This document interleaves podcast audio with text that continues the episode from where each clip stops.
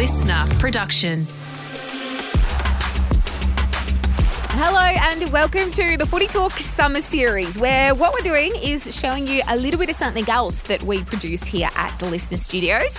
Howie Games is Australia's number one sports podcast. It's where the biggest names in world sport go one on one with our own Mark Howard. To date, Howie has published over 200 episodes. And across the next few weeks in this Footy Talk podcast feed, we're going to be bringing you some of our favourite footy personalities that Howie sat down with and just a little bit of a mini taste episode of the longer form episodes that Howie has released. Today, I'm bringing you Bruce McAvaney, who spoke with Howie back in 2017.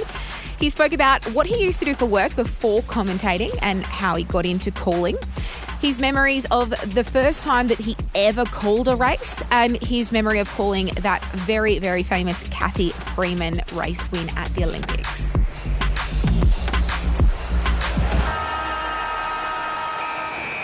Where did it all start for you? You grew up as a young bloke in Adelaide.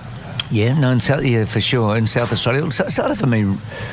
Well, I guess it started for me when I was very young because I was brought up in a house uh, where my parents were sport crazy in a way, of big fans, both keen sports people themselves. Not, mum was a very good netballer, dad was a battling footballer, cricketer, but um, he's a league goal umpire for a while actually. Um, um, wearing glasses, not a good look. Um, um, anyway, he um, he was an investigations officer for the taxation department, so nothing but nothing much was going to worry him coming over the no, over the pickets where they. You could always go and he, check he, out he, their could, And also, he, he, got a bit of rubbishing through his life, so he was okay. But um, so okay, as a young guy, a really young boy, um, I was enamoured by Bill Collins, uh, the famous race caller here in Melbourne, and yeah, I wrote to him when I was about 11, and uh, yeah, I always had the dream that I wanted to call the Melbourne Cup. So it sort of was the dream. Now, a lot of kids have it. Um, Did he write back? Uh, yeah, just get a good education. Right. Yeah, which, you know, why not? Uh, that's what I would say too to anyone, uh, and and and don't don't give up the dream. But um, you sort of uh, so that's that was the dream, Howie, and then things happen. You get a lucky break. I got a few, and um, you know, I, I, went from being a clerk in the um, uh, Commonwealth Government at about 22 years of age to working as a race caller on a radio station in South Australia. So that's really how it happened. Well, tell me about being a Commonwealth clerk. Oh, actually, before that, school. Were you good at school? No. Uh, well, surely you're good at the maths side. I was. I was. Look, I, I, am good at remembering some things. I, I um. I was either good or bad. Uh, uh, good years and bad years. Inconsistent. So, this what I'm about to tell you is the absolute truth, and it's hard to get your head around it. So, I was top of my primary school, so I won the Dux Award there. I went to high school, deteriorated to the point that I failed third year and went back and did it again, and then failed fifth year, and my father refused to let me go back again.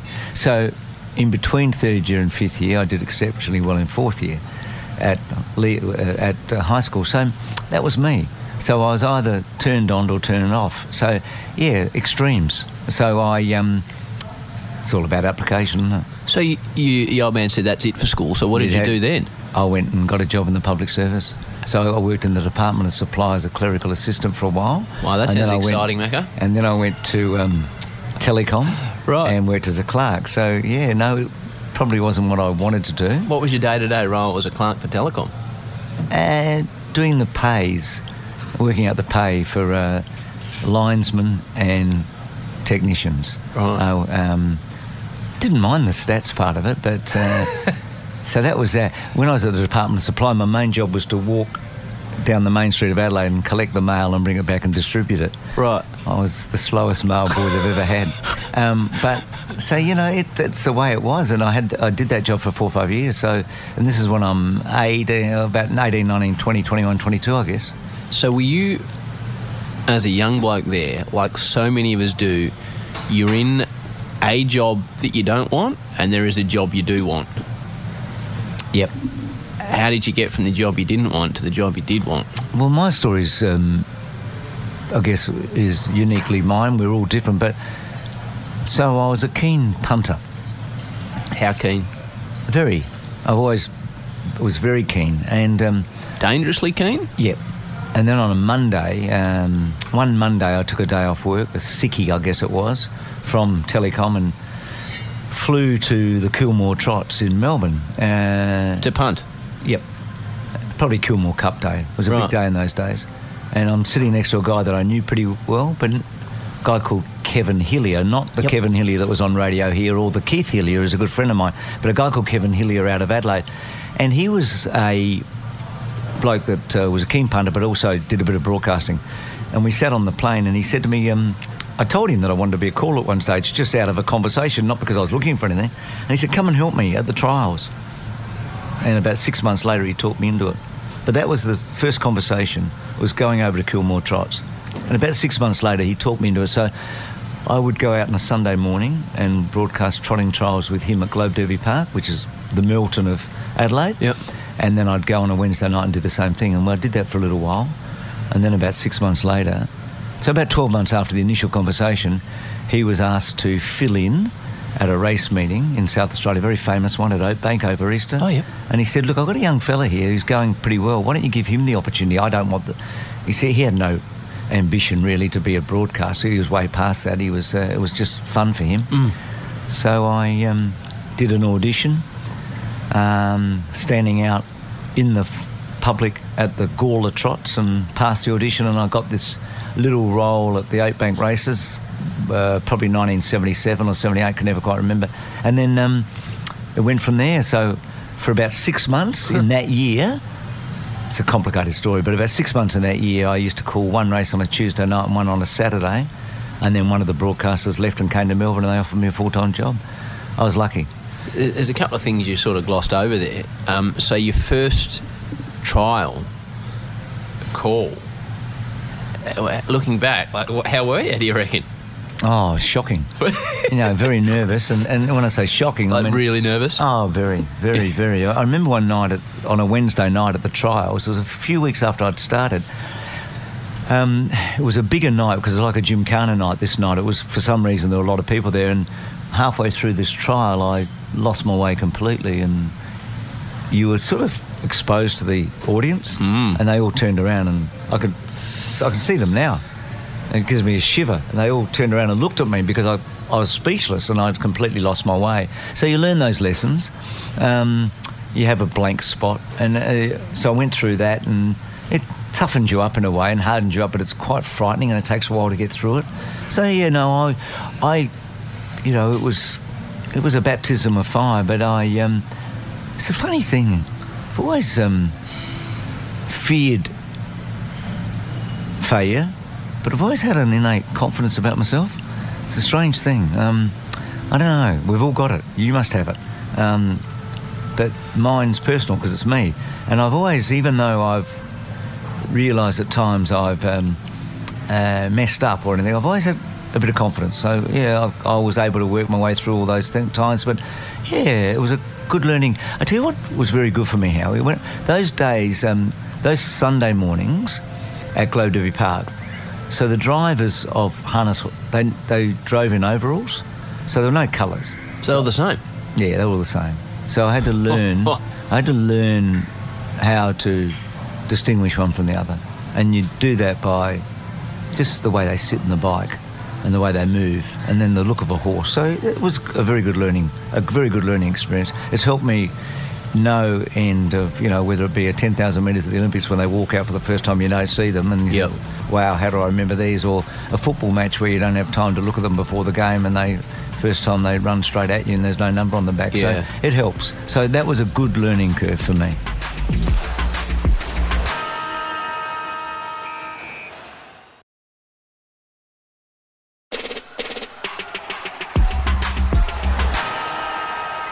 Cathy Freeman, who has led the first episode of Series 2 of the Howie Games, I sat down with her a while ago, Macca, and I've been blown away by the reception that people have given Cathy, being Cathy.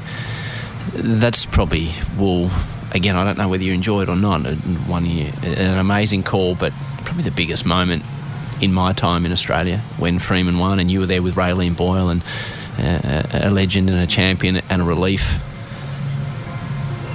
Pretty cool to get to call things like that, like the home Olympics. Well, A still- privilege. Yeah, a privilege. That's a perfect was, word, no, it was, a, it was a privilege. Um, yeah, look, uh, just on Cathy for a start, um, and you, you know her. Um, she's such a unaffected, um, gifted, inspiring, beautiful person. Um, Un- un- unaffected is the word I used in the intro well, because that's what she is. She's just a, and she did climb a mountain, as you just alluded to. You know, this incredible moment, right person, right time, home games. It was all for her, wasn't it? And yet, her whole legacy. The thing with, I mean, Cathy, the person uh, who we touched on this, and that unaffected way about her, just so modest and unassuming, but a beautiful girl. Um, but here, here's a woman that's been twice the world champion, basically unbeaten for almost four years leading into Sydney. Lost uh, one race in 1998 because she was injured. Perec had been beaten off basically. Um, gets to Sydney, wins a world championship in 97 99. Got it all, but her whole legacy comes down to, you know, 49 seconds. Um, because if she doesn't win in Sydney, everything's different. So everything she's done is worthless at that moment. So she carries a nation on her back. So, you know, those moments are rare. They, they don't happen often. Um, Federer gets four chances a year yeah, um, and so does Justin Spieth. Um, Cathy gets really one chance every four years. It's different, um, and that's and that was her moment. And um, yeah, no, it was a. I got nervous that night. Did you? that- yeah. Uh, it was an incredible day and night. It's funny because it was well into the Olympics, as you know, on a Monday. And I remember we used to do a lot of interviews every morning. And I remember that morning having a dry mouth, talking about it, thinking about it. And then I got to the track, and it had been an amazing night. Everyone that went to that night always reflects on that Cathy's was the moment in a night of moments. It was. It was just exceptional stuff. Um, and I'd be, I was fully warmed up by the time they came out. But the minute they came out and took off their tracksuits, suddenly I tightened and felt dry in the mouth, and I really had to just, just say to myself, enjoy it. You know what you're doing, and that's the only time I reckon I've ever done that in my broadcasting life. Um, almost pause and uh, really take stock, and then it all unfolds. But it was a privilege. I mean, to be a broadcaster in your own country, um, you know, and to see this moment where everything almost about the Sydney Olympics reflected around that minute. I mean, the games, as great as they were, wouldn't have been that as great if Freeman didn't win. So, you know, what a responsibility. I mean, think of all the things that happened, you know, the beach volleyball, the women's water polo, Ian Thorpe, Susie O'Neill, the equestrian riders. I mean, all those incredible things that happened, the long, long list, and just the joy we got out of hosting the games. And yet, this was the moment above all. And I don't. I say that with respect to everybody else. Oh, It's the big stadium. It was the one thing we'd craved for for four years, and it happened. And uh, you know, she delivered. and did you know it? No. Not that I. No, I didn't nail it. I, I, I did as well as I could. I did my best. What weren't you happy with? Um, I wish I'd got. I wish I'd said, "What a champion, what a legend," not "What a legend, what a champion." Because of the order of the pantheon, for want of a better term. That's it. And Jeez, you're harsh judge, Macca. well, Hey, that's why you are who you are. no, uh, but um, um, I did my best. I thought the best line out of it all was, "What a relief," and that was boiling. And then talking to Cathy, and that's the thing that amazed me. Um, about it was she said to me the other day that she hadn't really talked about it, but her bending over, looking at the clock, in that moment was disappointment because Yeah. she hadn't run a time, No. which is a perfect example of how much a perfectionist she is, and obviously what you've just told me how you are. So just to get into that, which is I reckon the essence of probably why you're so good at what you do. Is that a fleeting thing for you after it when you've thought I would have got that the other way around, or is that something that sat with you for a while and you've played it over in your head? I don't still mean now. I mean at the time. Um, it's interesting because I, I very rarely listen to anything back, but I, with the Freeman race, I was forced to listen to it back You couldn't not. uh, because I, I did something for Channel Seven uh, before the um, uh, Rio Games where I reenacted it Right. in a live situation. I, I heard the race a number of times, um, and it reminded me. And look, um, it's not something that bothers me to be honest. I mean, but you asked me, Yeah. was it a, you know, did I nail it? Yep. And would you take anything back? It doesn't bother me because I quite like the challenge of trying to be better, you know. But so it's not something I've worried about too much, but uh, it's something I've acknowledged for myself. And, and with with Freeman was interesting because I've had this discussion with her about the time. It was a fast race. I mean, she ran 48.6 four years earlier um, when she ran second to Perec, and she ran 49.1 in Sydney. But she wasn't quite the same athlete in Sydney. Uh, she'd had injuries.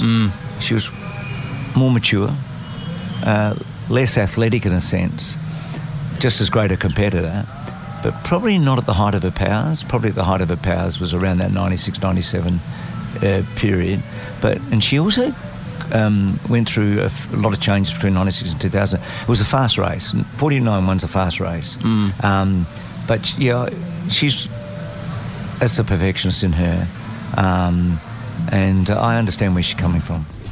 So that's just a small 15, 20 minute taster of the longer one hour, 17 minute podcast that Howie recorded with Bruce McAvaney. If you want to hear the full chat, you'll listen to Bruce speak about how he works with other commentators.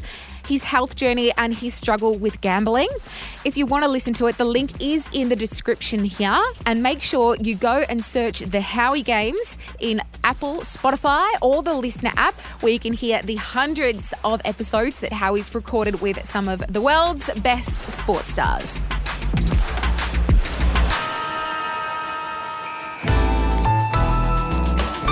LiSTNR.